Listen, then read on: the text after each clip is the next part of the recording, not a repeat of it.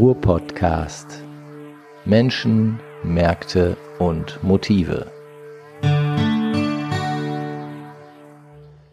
Ja, guten Tag. Ihr hört den Ruhr-Podcast. Mein Name ist Frank Zepp Oberpichler. Ich sitze immer noch im schönen Duisburg. Draußen ist es trocken. Es ist relativ frisch, glaube ich, heute. Aber gestern war es viel kälter. Deswegen wollen wir heute sehr zufrieden sein. Wir haben heute einen sehr interessanten Gast. Aber vorher gebe ich ab zur Annika, ich bin auch wieder dabei. Hi. Ähm, ja, danke Frank für dieses Wetter-Update. Ja, das ist wichtig. Ich finde, gerade wenn man Podcast hört, muss man wissen, wie das Wetter war, wenn äh, der Podcast aufgezeichnet wurde oder wie das Wetter war, als der Podcast aufgezeichnet wurde. Hätte es richtig heißen müssen, ich habe es versemmelt, Alles aber du gut. bist dran. Wir verzeihen dir. ähm, ja, heute haben wir auch wieder äh, einen Gast äh, im Podcast.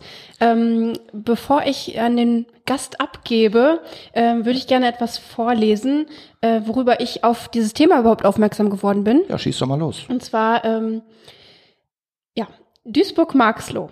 Das ist ein Stadtteil, der bundesweit bekannt ist wegen seiner Negativschlagzeilen als No-Go-Area.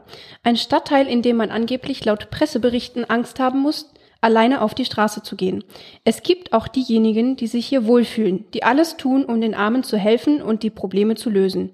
Diejenigen, die sich für die Menschen engagieren, sprechen oft von den Abgehängten, die hier im Stadtteil überleben, ohne große fremde Hilfe.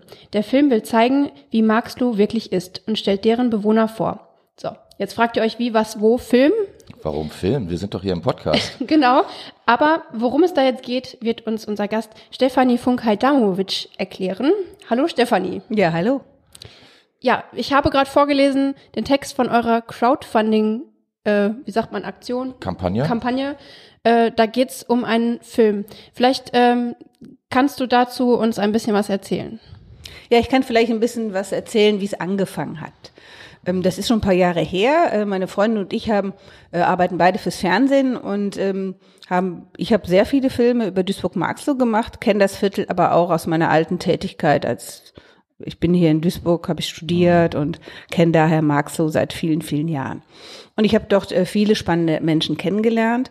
In der aktuellen Berichterstattung ähm, kannst du immer nur eine Geschichte erzählen. Und ich habe am Ende festgestellt, eine Geschichte alleine erzählen funktioniert nicht. Besonders weil dann, über Maxloh, ne? Ja, du wirst dem Stadtteil nicht gerecht. Das ist der, der Punkt letztendlich auch. Es ist nicht so einfach. Er hat so viele verschiedene Facetten. Und äh, wir waren bei einem ganz normalen Dreh unterwegs und hatten vor eine Masterclass Dokumentarfilm, wir beide zusammen besucht. Äh, Katrin Hartmann, meine Freundin, die ist auch Kamerafrau und Fotografin. Dann haben wir uns angeguckt und haben gesagt, wir machen jetzt einfach mal einen Dokumentarfilm. Und haben losgelegt. So fing's an. Und warum Marxloh? Also wie kamt ihr auf genau den Stadtteil? Ich meine, es hätte ja auch äh, Huckingen, Hochfeld, Großen Baum, Rahm oder gar Bissingheim sein können. hätte sein können, aber Marxloh äh, reizt natürlich, weil er ähm, ja sehr viele Facetten hat, sehr unterschiedlich ist. Man hat, ich sag mal, Licht und Schatten. Ähm, und man hat im Prinzip alles. Äh, viele kennen ja die Brautmeile, wo äh, viele Menschen aus ganz Deutschland, aus Frankreich, aus Belgien kommen. Die ist samstags immer proppenvoll. Aber ähm, ich sag mal, manche kennen inzwischen ja auch Pater Oliver, wo ich ja sehr, Ja. sehr viele äh, Filme halt auch über ihn gemacht habe. Vorher auch ein Pater, der sich um Arme kümmert, um Menschen ohne Krankenversicherung, um libanesische Jungs, um ähm, Menschen im Viertel, um die polnische Community, um Obdachlose, um alle. Ähm, und dann hast du, ich sag mal, die Geschäftsleute und dann so ganz normale Menschen, die dort ihre Wohnungen haben, die sich darüber aufregen, dass damals äh, viele Rumänen und Bulgaren dorthin gekommen sind. Und das ist natürlich spannend, aber hat natürlich auch Sprengstoff. Weil ähm, wenn man das nicht richtig erklärt, kann das in eine falsche Ecke geraten. Und da ist halt ganz viel passiert, äh, was man vielleicht hätte anders machen können. Und deshalb haben wir uns gesagt, wir gucken einfach hin und äh, zeigen einfach die Menschen so, wie sie sind. Also Okay. ich habe, muss jetzt dazu sagen, ich habe vor unserem Podcast hier einfach mal No-Go-Area gegoogelt. Und tatsächlich die ersten Einträge, die kommen, sind allesamt zu Marxloh, aber auch ein äh, positiver Beitrag, da wurden mir Videos vorgeschlagen. Und dann ähm, in dem zweiten Video ging es um dieses Projekt Tausche Bildung gegen Wohnen, was ja auch eine großartige Geschichte ist. Ich glaube, das kennen auch gar nicht so viele. Sind das dann also solche Geschichten, die ihr auch zeigen wollt? Also Tausche Bildung gegen Wohnen ist oft in den Medien gewesen, deshalb ist es bei uns auch gar nicht drin. Ne, das äh, war dann, also ich habe einfach ähm, die Protagonisten, die ich seit vielen Jahren kenne, äh, welche, die ich auch teilweise niemals sonst in einer aktuellen Berichterstattung drin hatte, genutzt. Wie, ich sag mal zum Beispiel Mahajan. Mahajan ist ein Geschäftsmann, der hat ein äh, Männer Brautmodenladen, sag ich mal. Ne? Also da kann Ein man kein Bräutigamladen. ein Bräutigamladen. ähm, ganz toll. Der ist im Prinzip ähm, groß geworden, weil sein Vater war der erste, der dort ein Brautgeschäft eröffnet hat in Marx so vor vielen vielen Jahren. Und äh, Marjan konnte schon als kleiner Junge, ähm, ich sag mal, so einen Schlips knüpfen und Krawatten und so und fand das immer toll, sich anzuziehen und zu stylen und hat dann irgendwann gesagt, ich mache hier einen sehr coolen Männerladen. Ganz spannender Typ letztendlich auch. Oder ich sag mal Petra Preisler, ähm, promovierte Theaterwissenschaftlerin, die ich zufällig auf der Hagedornstraße getroffen habe. Das ist eine Straße, die damals ähm, durch den Zuzug von Menschen aus Südosteuropa ähm, bekannt geworden ist als No-Go-Area letztendlich auch sogenannte, was sie ja nicht ist. Und äh, das ist eine ganz gebildete, intellektuelle Frau und ähm, hat dort auch ein Haus, was sie inzwischen auch verkauft hat, wohnt da noch, hat lange als Schauspielerin in München gearbeitet. Und ähm, sie hat das Problem, dass sie einfach sagt, wenn ich ähm, hier oben in meinem Zimmer bin und die wohnt in der obersten Etage und dann machst du die Fenster auf und das ist so ganz witzig, dann guckst du zur einen Seite, siehst du Thyssen und die Schlote und zur anderen Seite siehst du die Dächer dieser Straße und dann hörst du die Geräusche. Und das ist natürlich im Sommer laut, manchmal auch relativ lange laut. Und Petra sagt dann immer, aber der Lärm, der macht mich kaputt. Aber ich habe ja eigentlich gar nichts gegen diese Menschen, die hier sind, weil ne, auf der Straße hast du Stolpersteine, die erinnern ähm, so an die Vergangenheit, an die Nazi-Vergangenheit letztendlich auch und so. Die versucht aber im Dialog zu sein, aber ist auch eine ganz kritische, die Ja. diese Punkte anspricht. Und solche Leute finde ich sehr spannend. Und das kannst du nicht in 2,30 oder in drei Minuten oder in fünf Verstehe Minuten erzählen. Aber äh, ähm, Kritik, so wie du sie jetzt geäußert hast, find, finde ich ja sehr sinnvoll und auch ähm, weiterführend im, im Dialog. Aber jetzt gibt's ja auch Kritik in Anführungszeichen äh, von, von anderen ähm, Mitbürgern, die deutlich rechtsgerichtet sind, die mit nationalistischen Parolen ähm, darum hampeln und ähm, letztlich ja gar keinen Dialog und auch gar keine Integration zulassen und das ablehnen. Ähm, hast du mit solchen Menschen auch zu tun gehabt bei deiner bisherigen Arbeit? Ja, also ich habe natürlich mit solchen Menschen, also jetzt für den Film oder insgesamt, also Generell, also du bist ja schon länger äh, da auch im, im Viertel tätig, ne? Ja, aber ähm, das, Entschuldigung, das, das Problem ist einfach, dass ähm, es fing ja damals, man muss ja genau auf Marx gucken, es fing ja damals so an, ähm, als Menschen aus Südosteuropa nach Duisburg kamen, hat man in Absprache mit der Stadt letztendlich in Rheinhausen diese Hochhäuser von einem, von Barisic halt, Ja. ähm, Bekannter aus der Zuhälterszene letztendlich hier in Duisburg, hat die Häuser äh, gemietet, er hat das weitervermietet, hat damit Geschäfte gemacht. Da war klar, das führt zu einer kleinen Ghettobildung und das hat dann auch für Konflikte gesorgt, weil man hat sich auch nicht so intensiv um die Menschen gekümmert. Dann hat man in einer Nacht- und Nebelaktion, als es dann so explodierte, die alle wegverfrachtet. Und ein Teil davon ist dann einfach nach Maxo gekommen. In alte, kaputte Häuser, ähm, wo man natürlich noch wohnen kann, sage ich mal, aber die natürlich nicht so den üblichen Standards Ja. entsprechen, die wir kennen. Und Marxloh an sich war ja immer sehr lebendiges, buntes Viertel, wo du Leute hattest, die gut Geld verdient hatten, wo du aber Leute hattest, die auch sehr arm waren und nicht so viel hatten. Und auch Multikulti. Und dann hat man diese Menschen einfach in einer Nacht- und Nebelaktion zu sehr vielen dazu gefrachtet. Das würde, glaube ich, überall zu Problemen führen. Klar. Na, das, das hätte man anders lösen können. Ähm, Ist jetzt im Nachhinein natürlich einfach zu sagen. Es gab so einzelne Ansätze, wie kann ich intensiv mit Betreuung ähm, diese Menschen betreuen, damit die irgendwann in Jobs gehen. Gibt's ja auch. Es gibt viele positive Beispiele, auch von Menschen aus Rumänien, Bulgarien, die heute arbeiten, wo die Eltern arbeiten, wo die Kinder arbeiten und eine Ausbildung hier gemacht haben, in unser System einzahlen und dann auch integriert sind. Aber die brauchen natürlich anfangs schon eine Starthilfe. Und das war das große Problem in Marxloh. Und das ist das, wo sich dann viele darüber aufgeregt haben, die ähm, ja diese andere Kultur, die andere Mentalität nicht verstanden haben. Dann gab es die Sprachschwierigkeiten, die konnten die Sprache nicht am Anfang und wussten natürlich nicht, ähm, ja, wie sind unsere Regeln? Was für Werte Ja, ja, haben wir und wie sind unsere Regeln? Und deshalb sind natürlich teilweise ist der Müll auf die Straße gekommen, weil man ähm, das nicht anders kannte letztendlich auch. Okay, und das, aber, aber Mhm. um das zu Ende zu führen, das, das hat am Ende ja zu Problemen geführt, weil manche, es, du, ihr kennt das ja auch, man kann relativ einfach kann ich die hingehen und kann mit der Kamera drei Schmuddelecken drehen. Ja, klar. Und blende das andere Die aus. nicht nur in und die Marxloh, gibt's ja ne? nicht nur in Mhm. Marxloh. Und kann dann am Ende sagen, das ist eine Ecke, wo halt sehr viel Müll ist. Natürlich war das viel Müll, aber das konnte man ja lösen, indem man sagte, dann kommt eben die Müllabfuhr erstmal häufiger, bis sich das irgendwie eingewuppt hat.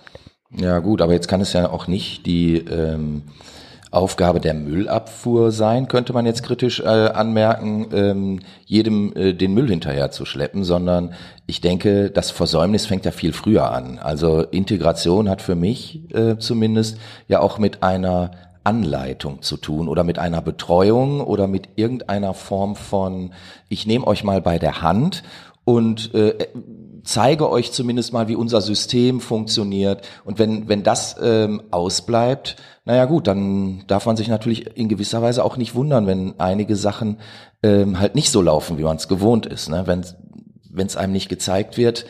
Auf der anderen Seite kann man sich so natürlich auch immer prima rausreden. Ne? Dann kann man ja sagen, ja, hat sich keiner um mich gekümmert, habe ich mich halt benommen wie die Axt im Walde. Ähm, ist, ist natürlich ein Wabankspiel in gewisser Weise. Also ich glaube, wenn unterschiedliche Menschen in einem Raum, der eh schon voll ist, ähm, zusammenleben müssen, bedarf es einer Moderation. Und ähm, wenn die ausbleibt, wird's oder kann es halt schwierig werden. Wie hast du das erlebt in Marxloh? Also ich, ich denke, es, es muss eine Unterstützung geben. Ich äh, bin ähm, schon mein Leben lang immer sehr viel gereist und äh, war viel so international immer unterwegs und habe natürlich dadurch auch einen völlig anderen Blick auf andere Menschen, weil ich immer mit vielen unterschiedlichen Kulturen und Menschen letztendlich groß geworden bin. Ähm, das verändert natürlich deinen Blickwinkel. Und es ist natürlich tatsächlich auch die Frage, ist es wirklich so? Müssen wir anderen zeigen, dass unser Leben das Bessere ist? Würde ich jetzt erstmal in Frage stellen. Ne? Wir müssen natürlich unterstützen und sagen, hör mal, ey, was fehlt dir? Du hast eigentlich äh, eine gute Schulbildung, aber hast jetzt hier keinen Job. Wie kann ich dich unterstützen? Was fehlt dir? Brauchst du Sprachunterricht?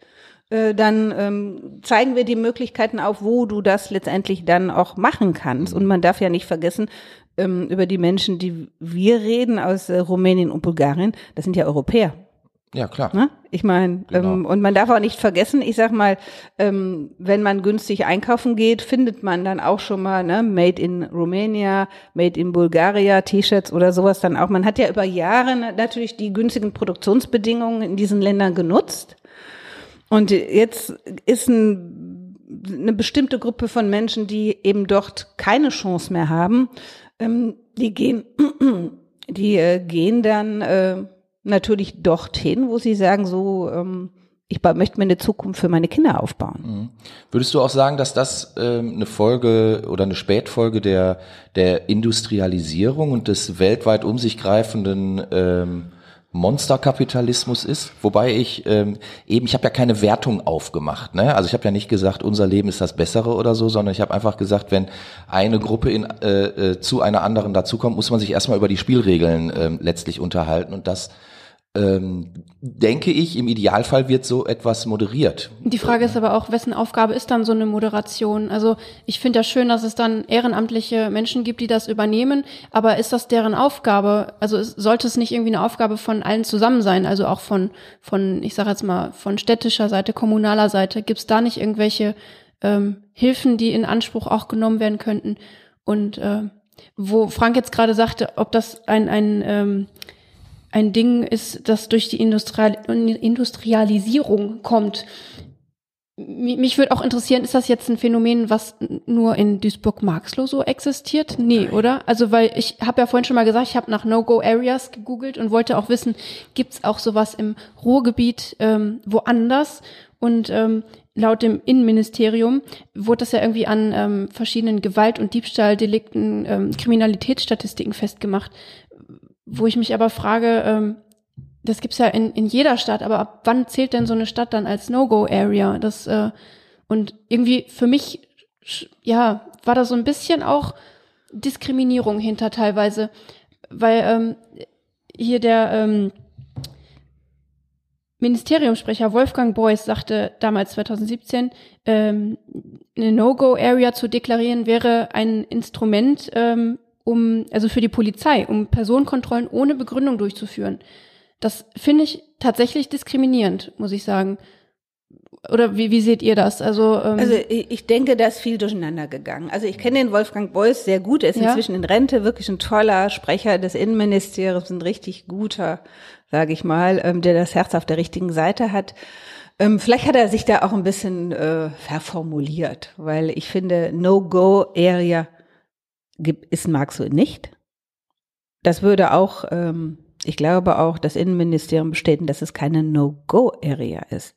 Weil was würde das denn bedeuten? Das würde ja bedeuten, ähm, man äh, hätte Angst, da hinzugehen.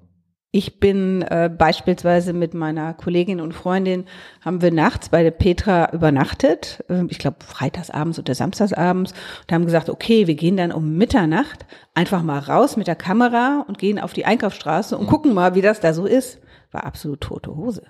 Und ich sag mal so, als Frau, klar, hast du im Dunkeln ein ungutes Gefühl und guckst immer so ein bisschen, aber das hat jetzt, hatte jetzt nichts mit Marxloh zu tun, sondern das äh, Hast du auch hast du in München, in Berlin, das hast du überall, sag ich mal. Also das ähm, kann es ja dann am Ende auch nicht sein. Mhm. Und ich habe in der Heißphase, jetzt nicht für unseren Dokumentarfilm, ähm, bin ich mit Pater Oliver, der sich da ja auch um Mhm. die armen Menschen kümmert ähm, und ähm, mit diesen sogenannten libanesischen Jungs, weil es sind ja zum Großteil gar keine Libanesen, sondern es sind ja Kurden aus unterschiedlichen Regionen letztendlich auch, teilweise auch Staatenlose. Ähm, mit dem bin ich dann auch mal freitags abends, 22 Uhr, haben wir gesagt, wir treffen uns und wir gehen jetzt mal auf die Straße und gucken mal. Und das war diese Heißphase. Und dann kamen ganz viele natürlich ähm, Polizeiwagen vorbei, Hundertschaften, man hat äh, viele Menschen kontrolliert. Das hat mich so ein bisschen auch an die, ich sag mal, an die Terrorismus-RAF-Zeit erinnert letztendlich auch. Da war, ich sag mal, äh, ne, du wirst angehalten, weil du vielleicht äh, nicht angeschnallt bist. Und das sieht dann so ein bisschen martialisch aus. Man leuchtet ins Auto ein mit einer Taschenlampe, eine MP dabei und das äh, sorgt natürlich für Angst. Aber das ist natürlich die Taktik, die das Ministerium ja am Ende wollte. Das ist ja so eine Abschrecktaktik, um zu gucken, so wir zeigen Präsenz, damit äh, bestimmte Sachen nicht passieren. Das hat natürlich eine gewissen, wenn tatsächlich was passiert, hat das ja was für sich. Aber ich finde, man muss ja auf die Fakten gucken. Und die Fakten, wenn man auf die Fakten guckt, ist Duisburg-Marxloh kein Kriminalitätsschwerpunkt, sagt die Polizei jedes Jahr in ihrer Statistik letztendlich auch. Da ist die Altstadt viel gefährlicher. Und deshalb frage ich mich, das ist natürlich dann so derart hochgebauscht worden. Und es ist natürlich einfach, wenn man jetzt, sage ich mal, so eine Ecke hat, die so zu stigmatisieren. Und das hat natürlich äh, ganz viel mit den Menschen gemacht. Und ich glaube, ähm, wenn wir in der Ecke wohnen würden, ähm, wo ständig gesagt würden, ist ja, das ist eine No-Go-Area, das ist ja auch eine ganz schäbige Gegend, wie kann man da überhaupt wohnen, Igitt, und ich muss Angst haben, ähm, das würde uns wahrscheinlich auch nicht gefallen. Ne? Nee, aber ich muss dazu sagen, mir ist jetzt auch noch mal aufgefallen, wenn eine Berichterstattung in den Medien ähm, vonstatten läuft, ähm, da wird was Positives äh, berichtet, aber trotzdem ist dann in der Überschrift irgendwas total reißerisches. Ich hatte zum Beispiel gesehen, ähm, hier Klaus Krönke war ja auch vor kurzem im ZDF zu sehen in einer, äh, in einem kurzen Doku mit seinen Stadtteil-Rundgängen äh, in Marxloh und ähm, mir ist auch irgendwie dann die Überschrift angezeigt worden, unterwegs im Herz der Finsternis. So ist Marxloh wirklich. Und ich finde, das suggeriert ja total, Marxloh ist schlecht. Und äh, irgendwie klingt das so nach Katastrophentourismus in meinen Ohren, finde ich. Also Machen im Herz Medien, der Finsternis. machen Medien das oder, oder große Medien? Ich meine, solche Berichte sieht man ja dann häufig irgendwie auf RTL, Sat 1 etc., um Quote zu machen. Passt das besser äh, oder, oder zieht das mehr ähm, Zuschauer, als wenn man jetzt schreiben würde, ähm, Rundgang durch einen harmlosen Stadtteil? Also ich finde, es ist natürlich gerade eine Verantwortung der öffentlich-rechtlichen Sender, da genau hinzuschauen und eben nicht die schnelle Nummer zu machen. Ne? So, das, ich sag mal, ähm, die Boulevards haben Zeitungen oder ich sag mal, RTL und Co. haben natürlich einen völlig anderen Auftrag, obwohl da ja auch Kolleginnen und Kollegen sind, die gut ausgebildet sind, Klar. die gut recherchieren, aber das ist eine, ist eine völlig andere Richtung, eine andere Branche, da kann man das erwarten. Ähm, ich finde schon, dass man genau hingucken muss, wenn öffentlich-rechtliche ähm, anfangen, so zu berichten, dann muss man wirklich nachfragen. Da muss man wirklich mhm. sorgfältig arbeiten und wirklich gucken, ist das tatsächlich so oder ist das nur ein kleine, eine kleine Momentaufnahme, die ich sehe mhm. und der Großteil ist irgendwie anders. Und ich sag mal, das, was Klaus Krön gemacht, ähm, ist natürlich großartig. Mm, der ist ähm, einer, der seit ja seit vielen Jahren dort lebt und sich kümmert mhm. als Politiker. Und äh, ich habe ähm, ich glaube, den ersten, einer der ersten Rundgänge mit ihm gemacht. Ich kann mich noch dran erinnern, das war im Schneetreiben mit einem Kamerateam. Da gab es noch Schnee in Duisburg. Da gab es ganz viel Schnee. Das war im Winter und es waren aber, ich glaube, 15, 20 Leute. Das war ganz am Anfang. Und ähm, das war trotzdem unglaublich beeindruckend für alle, weil er hat Türen geöffnet, ähm, ja, die sonst nicht offen sind. Ähm, wir sind in Wohnungen reingegangen, ähm, wo ich glaube, also ich kenne solche Wohnungen, aber äh, alle anderen haben solche Wohnungen noch nie gesehen. Mhm. Und aber man merkte so richtig, dass so ähm, die Angst äh, wegging, weil die Wohnungen waren kaputt, da lebten Menschen mit 10, 15 Kids drin, sehr beengt, aber sehr herzlich. Die haben uns die Türen aufgemacht und man konnte sich mit denen auseinandersetzen. Man erfuhr etwas über deren Geschichte. Und das hat wiederum das Bild von denen, die dabei waren, komplett verändert. Mhm. Am Ende sind wir dann auch noch in den Supermarkt gegangen ähm, von, äh, inzwischen macht die Serpil Bekter einen Supermarkt, ähm, an diesem zentralen Platz da auch und der hat dann einfach nachts aufgemacht, dann konnte man rein und konnte gucken, was gibt's denn da eigentlich so für türkische Spezialitäten und Leckereien und konnte dann probieren und gucken und die hat auch eine super Fleischtheke und dann hat man gesehen, ach, ist ja irgendwie so eigentlich so ganz normal. Da kann man ja eigentlich hingehen. Und ich glaube, das ist ein Weg, so ein Weg dieser kleinen Schritte, der tatsächlich ähm, die Denke der Menschen verändert. Aber ähm, das ist natürlich ganz schwer, mit solchen kleinen Schritten gegen solche Schlagzeilen anzukämpfen. Das, ne, du hast ja selber gesagt, wenn du googelst und gibst No-Go-Area ein, findest du Marxloh. Ja. Das kannst du nicht mehr verändern. Mhm. Was müsste man denn tun, um von, von dieser Position wegzukommen in deinen Augen? Also ich meine, ähm, jetzt, jetzt haben wir ja generell im, im Ruhrgebiet ein relativ schlechtes Image. Das muss man ja auch einfach mal sehen. Und ähm, die, die Berichterstattung über solche ähm, Viertel wie zum Beispiel Nordstadt in Dortmund, die ist ja auch extrem negativ. Ähm, gut, Marxloh ist jetzt gerade unser Thema, aber solche Viertel haben wir ja auch in Essen zum Beispiel. Ähm, aber was, was müsste man tun, um ähm, vielleicht dem etwas entgegenzusetzen, um auch meinetwegen einer Suchmaschine wie Google andere Stories liefern zu können, als jetzt ähm, nur just diese negativen. Du hast ja eigentlich schon selber beantwortet die Frage, gute Geschichten erzählen. Ne, das, mhm. das, das ist ja am Ende der Punkt. Aber gute Geschichten heißt ja nicht, dass ich da Marketing oder Werbung mache, mhm. sondern Authentisch ähm, authentische erzählen. Mhm. Geschichten erzählen, so dass jeder, ich, ich finde es immer wichtig, jeder also Mensch soll sich selber einen Eindruck machen, wie es tatsächlich ist. Und wir sind alle unterschiedlich, wir drei auch. Wir mhm. haben zu allem eine völlig andere Meinung. Das finde ich eigentlich gut und richtig so. Nur das Problem ist, wenn das immer wieder in eine Richtung gebracht wird, ähm, wird es nie geöffnet für den Rest. Und das ist, glaube ich, so, dass äh, große Problem. Mhm. Das, ich glaube aber auch, das Problem ist, dass die Menschen einfach noch nie da waren. Und äh, also ich zum Beispiel war in Hamborn auf der Schule, auf dem Klaubeck-Gymnasium, das gibt's jetzt heute gar nicht mehr. Und ähm, ich habe das ja auch mitbekommen. Wir waren eine Schule, wir hatten irgendwie, ich glaube, 80 Prozent ähm, Migrationshintergrund. Ähm, also ich, ich war wirklich täglich äh, auch in Marxloh und ich kenne das auch ganz anders. Ich habe auch ein Schulpraktikum gemacht bei einem äh, Architekten, der mir dann mal gesagt hat, ja, mein Vater hat hier Marxloh Polmer an die Ecke gemacht und das war alles früher auch ähm, total schick und hoch angesehen und der hatte aber auch so ein, so ein ähm, ja, er hat mir einen anderen Blickwinkel mal auf Marxloh mhm. gegeben. Ne? Also ich habe das nie irgendwie so wahrgenommen als irgendwie hocharchitektonisch wertvoll oder sonst was. Ich finde es einfach schön, auch mal von Leuten andere Ecken und Gesichtspunkte von so einem Stadtteil gezeigt bekommen. Deswegen finde ich auch dieses Filmprojekt von euch, was ihr vorhabt, ähm, so gut. Und ähm, ich würde mich auch freuen, wenn das zustande kommt. Also wir hatten da noch gar nicht drüber gesprochen, aber wie weit seid ihr denn da überhaupt? Also wir haben ähm, circa zwei Jahre gedreht, ein Jahr sehr intensiv am Stück, dann immer wieder. Aber das ist ja ein ähm, Dokumentarfilmprojekt, was äh, im Prinzip ohne, das ist, ist ohne Auftrag. Uns hat keiner unterstützt, sag ich mal. Ich habe ganz am Anfang mal eine Kostenaufstellung gemacht und habe dann mal eine, ja, so eine Postproduktionsförderantrag bei der Filmstiftung NRW gemacht. Das Ja. war mega aufwendig, ähm, hat am Ende nichts gebracht, weil uns kennt man auch als Dokumentarfilmer einfach nicht. Das ist ja Okay. unser erstes Projekt. Wir haben auch keine Förderung bekommen. Das war aber eine gute Lehre, um jetzt mal ein bisschen so den Kostenüberblick letztendlich zu haben.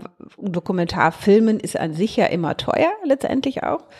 Und ähm, ja, wir denken, dass es vielleicht 90 Minuten werden, Kinoformat letztendlich auch, und sind jetzt ähm, so in der Phase, wo wir jetzt auf der Suche sind nach Profikattern. Okay.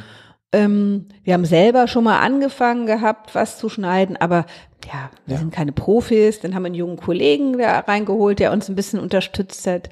Aber ähm, ich bin jetzt äh, so in so Gesprächen ähm, mit einer ehemaligen Kollegin, die das vielleicht übernehmen wird, die auch lange Formate gemacht hat, weil wir haben sehr schöne Bilder, wir haben spannende Interviews geführt und Einblicke und ähm, tolle Musik auch. Ein Bekannter, der Thomas Bauer, der selber Musiker ist, hat äh, extra Musik komponiert. Das war so eine ganz witzige Aktion, weil Katrin und ich sind keine Musiker und ähm, sind dann bei einem Freund, ähm, der hier am Innenhafen Fotograf ist gewesen. Der hatte uns äh, sein Atelier mit Molto Wänden abgehängt, so dass wir was aufnehmen konnten und haben dem Thomas dann versucht, zu jeder Sequenz ein bisschen zu erzählen, wie wir uns die Musik vorstellen. Und ich wollte ähm, eine Geige drin haben. Mhm.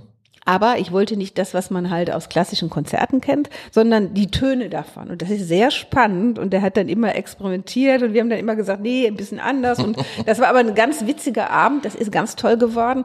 Das müssen wir natürlich dann auch professionell mal aufnehmen, im, Ja. Im Studio letztendlich auch, klar, damit es auf einer großen Leinwand auch funktioniert. Ich habe mal ähm, Roh. Ähm, Material gezeigt bei einer Veranstaltung von Pater Oliver zum Start des Crowdfundings. Ähm, da hat man schon gemerkt, ähm, das berührt ne, bei den Leuten, die da waren. Also das sind Sachen, die wo Einblicke, die man sonst nicht so hat in der Intensität. Also ich denke mal, dass es am Ende funktioniert, aber das ist noch ein hartes Stück Arbeit, kostet halt viel Geld. Crowdfunding hat jetzt äh, circa 3.800 Euro eingebracht.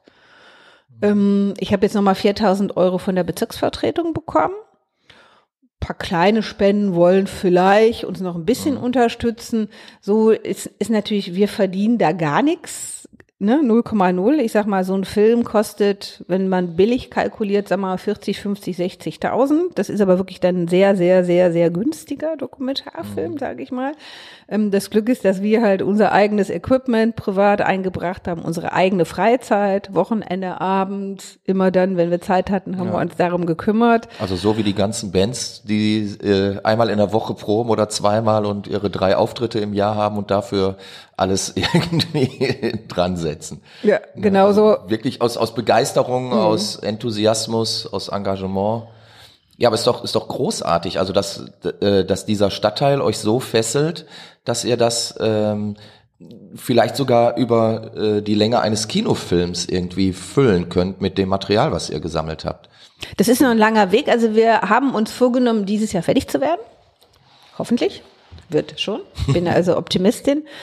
Ähm, und wir haben mit Pater Oliver auch überlegt, äh, dass wir halt äh, die Premiere in der Kirche machen. Dann auch mit Musik und drumherum. Gibt schon viele, die sich gemeldet haben, letztendlich auch. Und ähm, da kann man auch eine tolle Leinwand aufbauen und das gab, gibt's ja auch Konzerte oder so. Deshalb, also das funktioniert sehr gut. Ist, glaube ich, der richtige Rahmen dafür letztendlich auch. Und dann würden wir von Programmkino zu Programmkino tingeln. Und äh, wir haben ja schon, ein, ein, ich sag mal, ein gutes Logo, ne? ein, ein Bekannter von mir, ähm, der Michael Ulle hat das Logo entwickelt. Mir ist nachts mal, weil ich suchte mal nach einem Titel und wir hatten irgendwie uns zwei Tage die Nächte irgendwie das Material angeguckt und ich habe immer wieder neue Titel in den Raum geschmissen und irgendwann fiel mir ein, Marxlohland. Und das fand ich dann so schön, weil ich dachte, so, es ist wie ein Land auch, das passt sehr gut. Man kann auch ein bisschen spielen. Ne? Man kann auch so Marxloh, Marxloh, Marxloh und Land.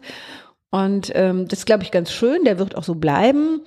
Und wir haben ein paar Covers auch schon entwickelt, ähm, die wir ganz schön finden. Da hat der Michael uns geholfen, hat er auch alles sozusagen ehrenamtlich engagiert für uns gemacht, ohne Geld zu nehmen, letztendlich auch, der Musiker auch. Also da braucht man halt viel Unterstützung letztendlich, dass am Ende so ein Projekt dann fertig wird. Und äh, ja, mal gucken. Kann man euch denn noch unterstützen irgendwie? Ja klar, uns kann man weiter unterstützen. Wir haben ja eine Website, ganz einfach www.maxloland.de.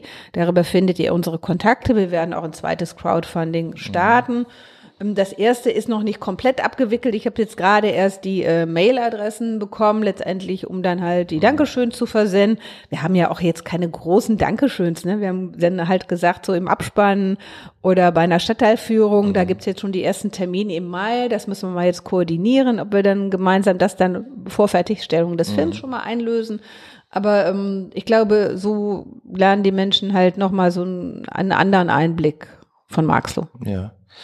Ähm, wir kommen, wir kommen schon auf die Zielgeraden langsam hier mit unserem Podcast. Die Zeit ist extrem verflogen, so empfinde ich das zumindest. Was würdest du denn Marxloh wünschen? Also du, du steckst ja jetzt quasi knietief drin in der Thematik. Wenn du jetzt irgendwie drei Wünsche zu Marxloh frei hättest, was würdest du dir wünschen? Sonne. das ist gut. Mehr Ehrlichkeit. Von welcher Seite? Von aller, von, äh, von jeder Seite. Ah, okay. Ne? Auch mhm. von den Menschen, die dort wohnen mhm. und auch die, die auf Marxloh draufblicken. Und ähm, ja, so dass man so einem Stadtteil einfach eine Chance gibt, ähm, ja, dass er wieder richtig funktioniert. Das also dieses, aktuell nicht. Es gibt ja Schritte, jetzt dort auch Gelder zu investieren, mhm. um Marxloh etwas äh, schöner zu machen, um ähm, den Menschen mehr zu helfen. Ich glaube, da, das sind so die Ansätze. Einfach, dass man halt äh, die Marxloher nicht alleine lässt, mhm. sondern dass man äh, die Marxloher unterstützt. Das ist das, was ich mir wünschen würde. Ja, das ist doch. Perfektes Schlusswort. Perfektes Schlusswort. Drei Wünsche zum Schluss. Ja, das war wieder der Ruhr-Podcast. Mein Name ist Frank Sepp Oberpichler, immer noch. Ich war und bin immer noch Annika. Und danke, Stefanie Funkhai-Damovic, dass du da warst. Danke auch. Und viel Erfolg. Viel Erfolg. Ja, Wir schauen danke. uns den Film an, wenn er denn endlich fertig ist. Ihr kriegt eine Einladung. Ja, sauber. Super. Dankeschön. Danke. Bitte. Tschüss. Ruhrpott.